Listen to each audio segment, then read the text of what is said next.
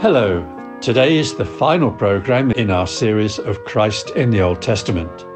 You're listening to Search for Truth, your program of Bible teaching and hymn singing, and I'm delighted to have you with us. Thanks for tuning in.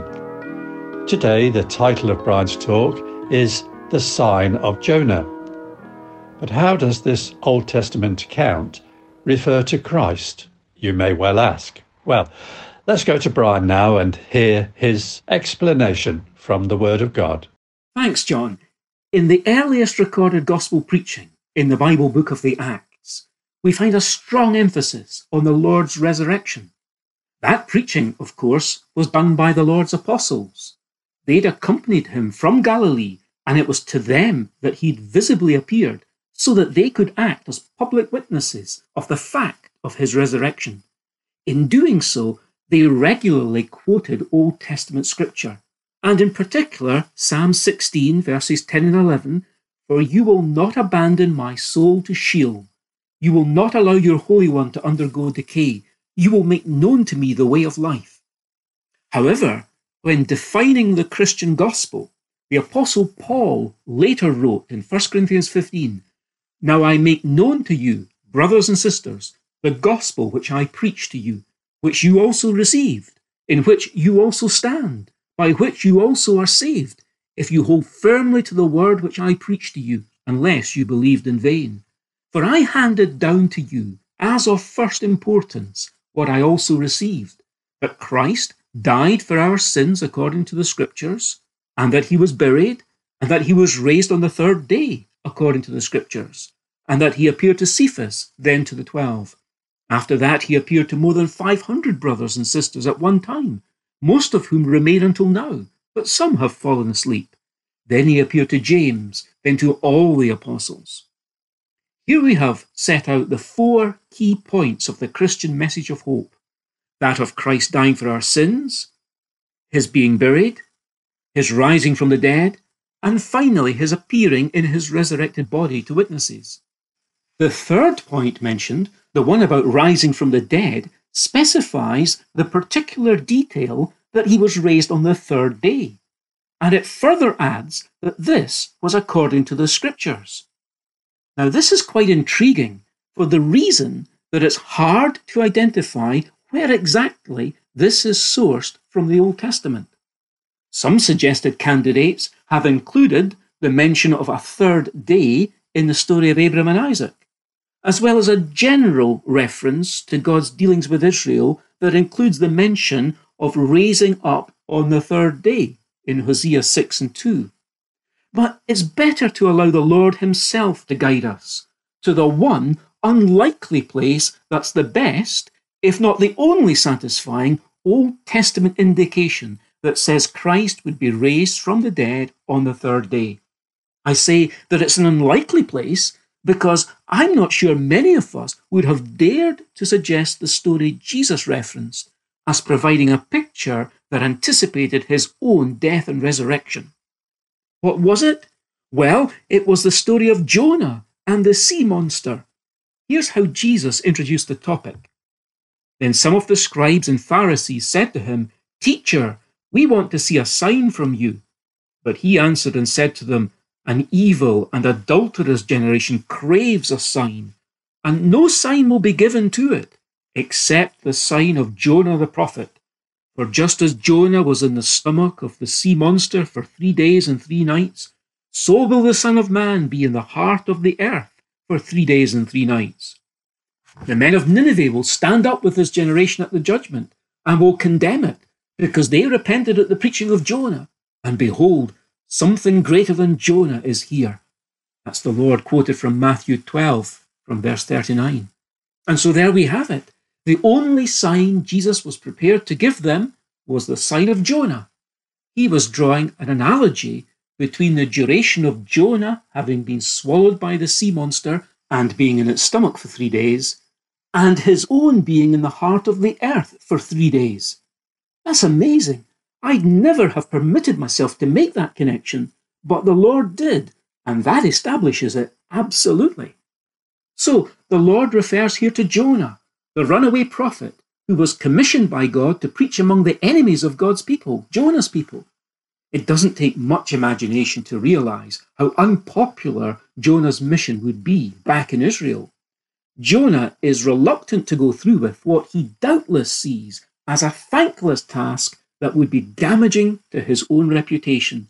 Jews, including Jonah, no doubt wanted the Ninevites to be destroyed, not converted.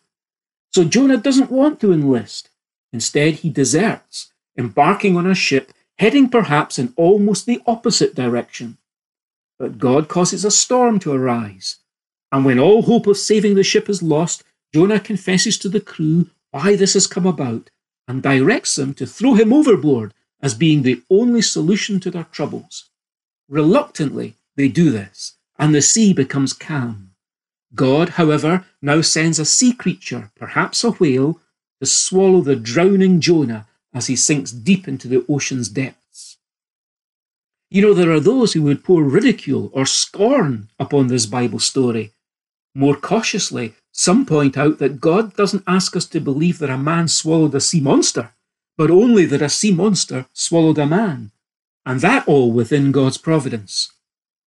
As we've seen, the Lord Jesus has endorsed this as an actual event, a factual history of special significance in witnessing to his own death and resurrection experience.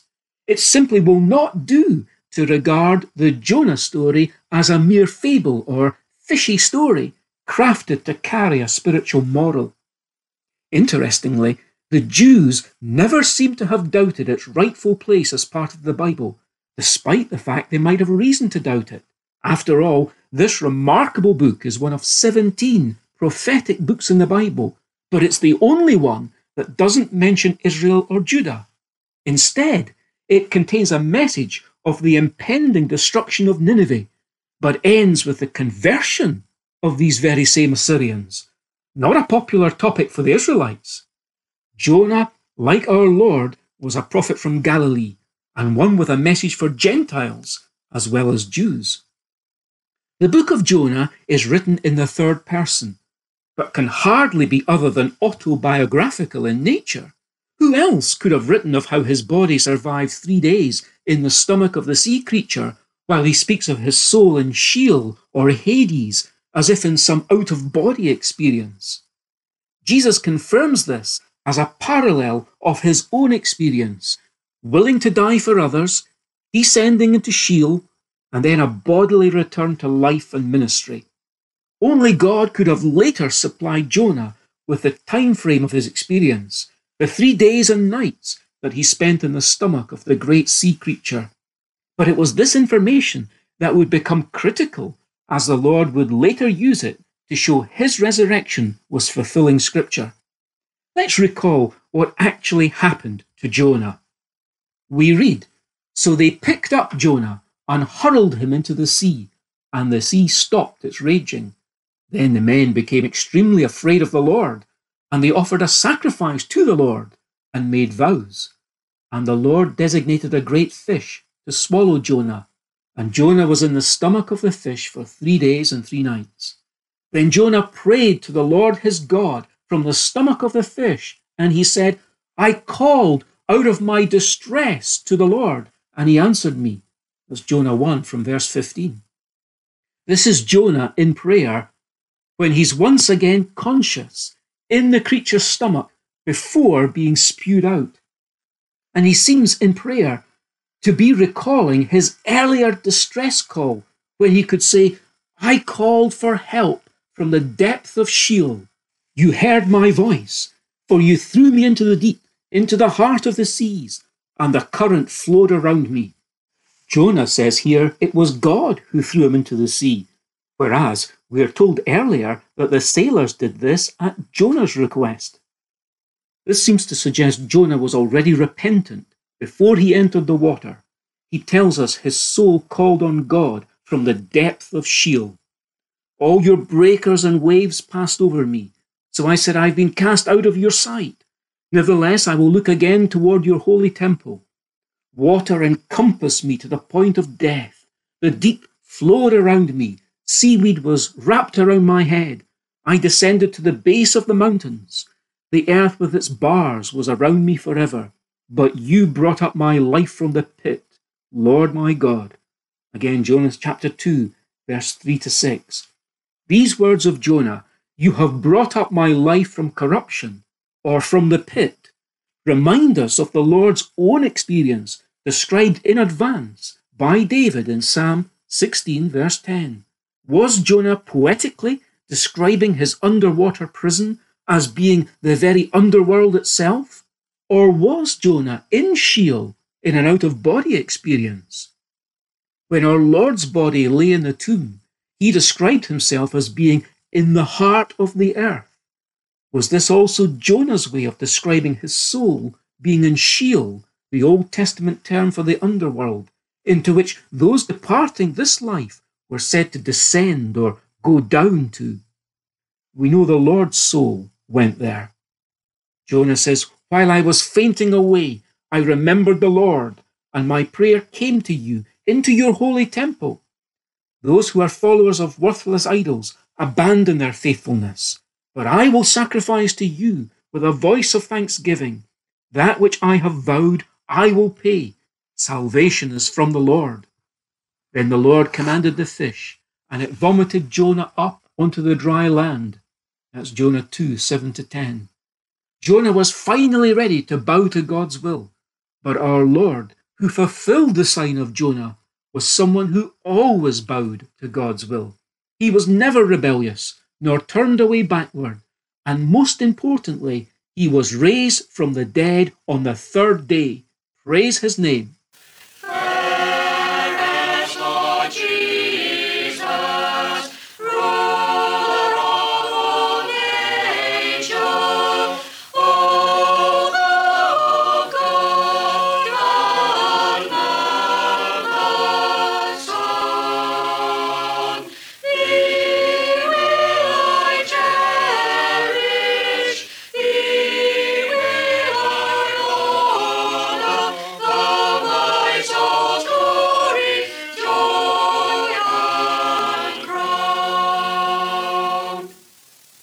As I mentioned last week, if you obtain the transcript book of all 13 talks in this series, it'll help your own studies into this profitable study of Christ in the Old Testament.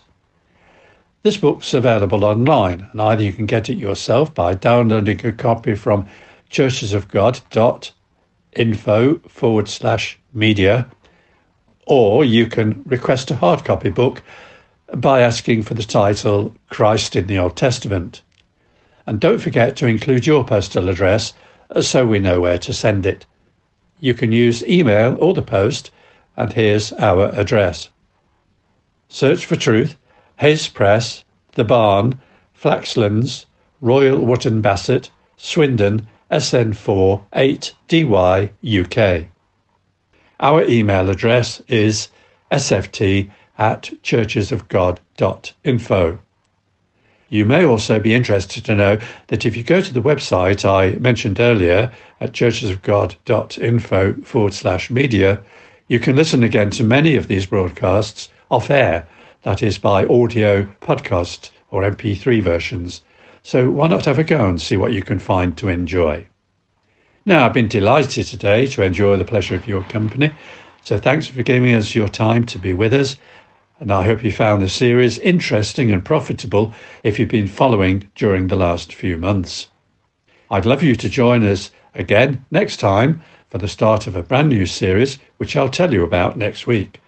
So until next time, then, it's goodbye and very best wishes from Bible teacher Brian, producer David, our singers, and me, John. So see you again soon, and in the meantime, we wish you God's richest blessings.